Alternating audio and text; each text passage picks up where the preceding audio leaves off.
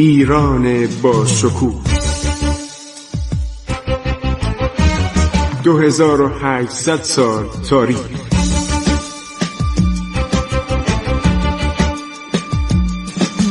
عبور از تاریخ.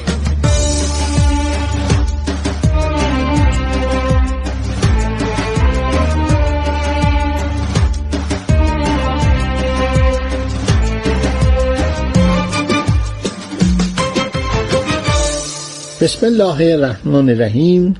به نام خداوند بخشاینده مهربان من خسرو معتزد هستم. به شما سلام عرض می کنم دنباله برنامه عبور از تاریخ رو میشنوید. شنوندگان عزیز رادیو جوان علت لشکرکشی نادر به ترکستان به خاطر این نبود که او جاه طلبی داشت یا می‌خواست کشورهایی رو به ایران ملحق کنه. به خاطر مزاحمت دائمی ازبکان چه در دوران صفویه و چه بعد از آن بود که حمله می‌کردند و اتباع ایران را میره بودند و میبردند در خیوه و خارز میفروختند.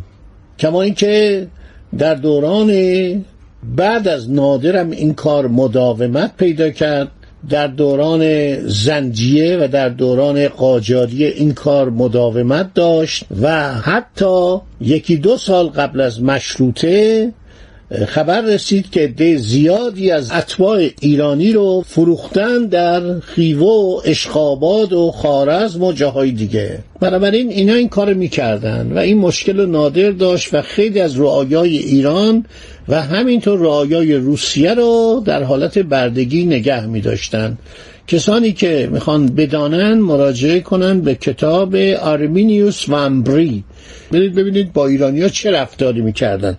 حتی در دوره ناصر شاه حتی بعد از عرض مشروطه این برد فروشی و حمله کردن و گرفتن و بردن و فروختن اینها متداول بود. در اون زمان که بعد دولت شوروی که اینا رو عرض که تحت سرکوب گرفت و البته از زمان تزاری اینها کم کم تحت فرماندهی و استیلای دولت روسیه در آمده بودند و این کارها متوقف شد و جلوی برد فروشی و دزدیدن اتباع ایران رو گرفتن نادر این اخباری که بهش می‌رسید که ایلبارستان فرمانروای خیوه در حالی که نادرشاه داشته به هندوستان لشکرکشی می‌کرده چندین بار به شهرهای مرزی خراسان تاخته و آن شهرها را به باد غارت گرفته بود ادهی را کشته بود جمعی را اسیر کرده با خود برده بود.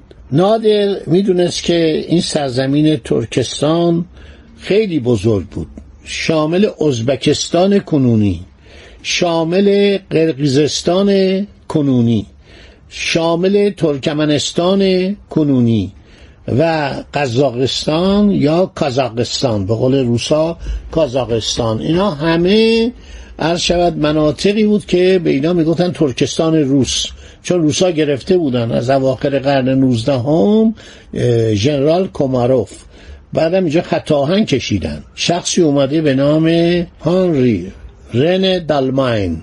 این از طریق عرض شود که ترکستان روس به ایران اومد. از طریق خراسان اومد. اسم کتابش هست از خراسان دا بختیاری. تمام این عرض شود که نواحی رو پیموده و سفرنامه خیلی جالبی نوشته. تا بختیاری هم رفت و بعد برگشته از ایران خارج شده. نادر می‌دونست که اداره اینجا خیلی مشکله.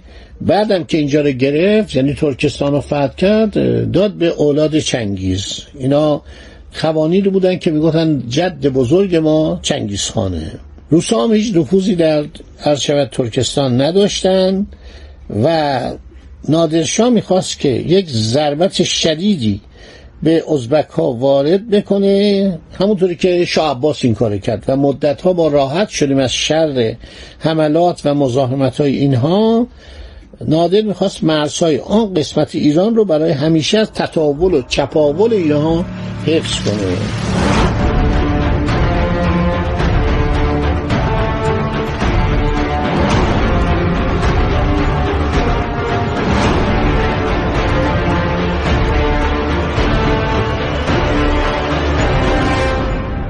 نادر وقتی از هندوستان برمیگرده می‌رسه به نادر آباد. تماسب قلی خان جلایر رو با چند هنگ سوار و عده از نجاران هند که همراه آورده بود.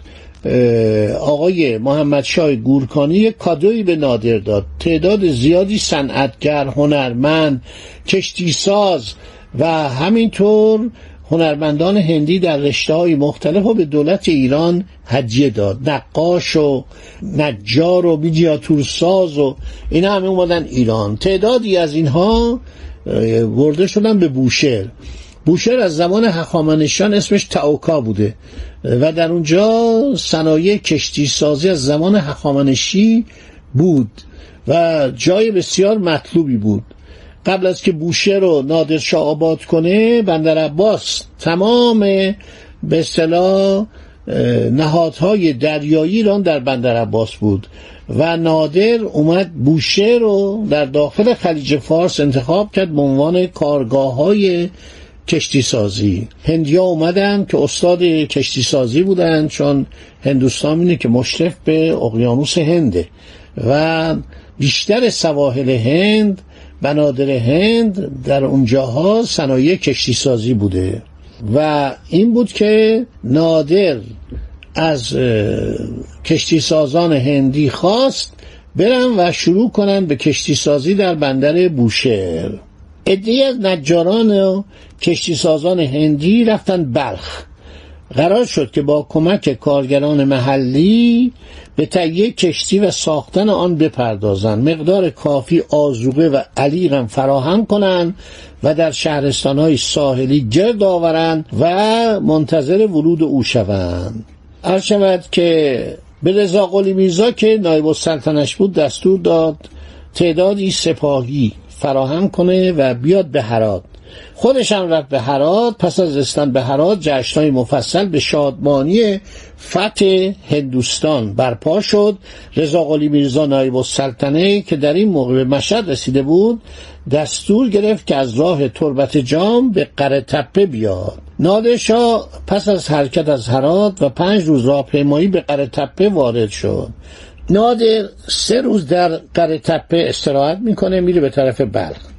بعد از 33 روز به محل قوشخانه نزدیک بلخ می‌رسه. قوش پرنده هر شود شکاریه که در بعضی از شهرها نگهداری می‌کردن و یک ساختمان سلطنتی بود. قوش های سلطنتی رو نگهداری می‌کردن که می‌رفت مثلا پرندگان رو می‌گرفت. و الان هم در کشورهای عربی این بازی ها خیلی مطرحه. قوشخانه دارن باز دارن باز شکاری دارن. عرض شود که نمایش میدن تو تلویزیون فیلماشو می‌ذارن که این حیوان میره حیوانات پرنده رو می‌گیره و میاره. خیلی خوب. دستور توقف در گوشخانه داده میشه.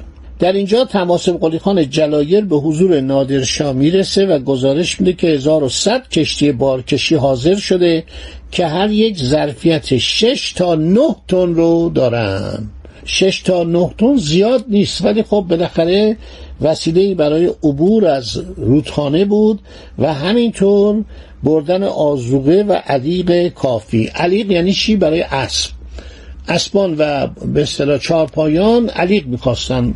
اگر نمی‌رسید میمردن و ارتش در حرکتش وقفه ایجاد می‌شد. این بود که همیشه علیق باید با سپاه باشه. اینها در ساحل جنوبی جیهون تمرکز داده شدند.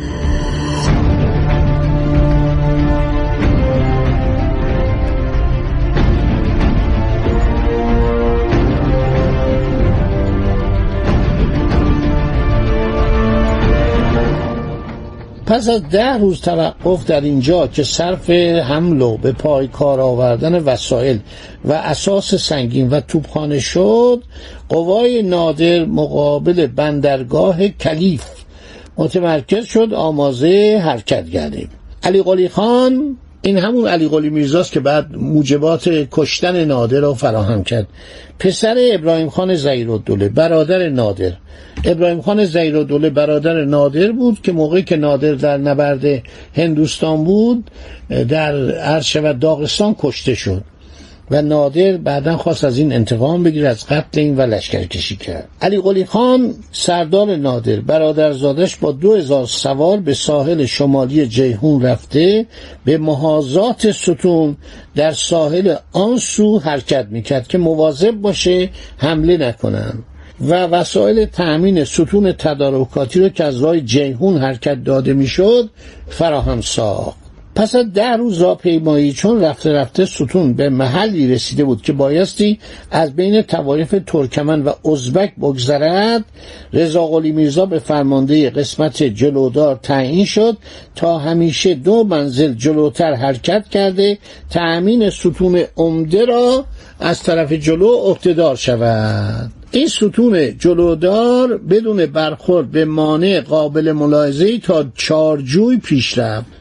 نظر به موقعیت مناسب و مهم استراتژیک چارجوی که واسطه بین هدف یکم بخارا هدف دوم خیوه و از طرفی مرکز تقاطع و در حقیقت گره مواصلاتی راه های سراسر ترکستان بود لذا این محل به عنوان مبدع عملیات انتخاب شد. نادر دستور داد قوا در آنجا به حال دفاع در آمده آرایش دفاعی مناسبی بگیرن. این نمی‌دونم کدوم دانشگاه افسری دانشگاه پدافند در حدود اینقدر مغزش خوب کار می‌کرد. افسری که بتونه توپخانه رو انتقال بده. نیروهای سوار نظام پیاده نظام مهندسی استحکامات و با اون همه بار و بنه و فقط کشتی بود و 1100 تا فروند در کشتی نبوده کرجی بوده. و شطور. این فرمانده ای بوده که همه دنیا مبهوت بودن. قرار شد که قوا در آنجا به حالت دفاع درآیند و آرایش دفاعی مناسبی بگیرند تا قوای کافی به وسیله پل قایقی با آن طرف اعزام شوند. به همین ترتیب اقدام شد و ادعا در زیر پوشش قوای علی قلی خان که سرپلی در آن طرف ساحل گرفته بود به آن سو پیاده شدند. خود نادر روز بعد با گارد مخصوصش از رودخانه گذشت. در آن طرف ساحل حکیم بی اتلیق وزیر بخارا و از بزرگان از او استقبال کرده به حضورش بار یافتند. مورد تفقد و مرحمت قرار گرفتند این بود که دولت بخارا ترسید. دولت خان بخارا ترسید و اومدن به استقبال نادرشاه و سپاهیانش و گفتن ما آماده تسلیم هستیم. باقی مطلب بماند. برای برنامه بعد خوش و خندان باشید. خدا نگهدار شما. عبور از تاریخ.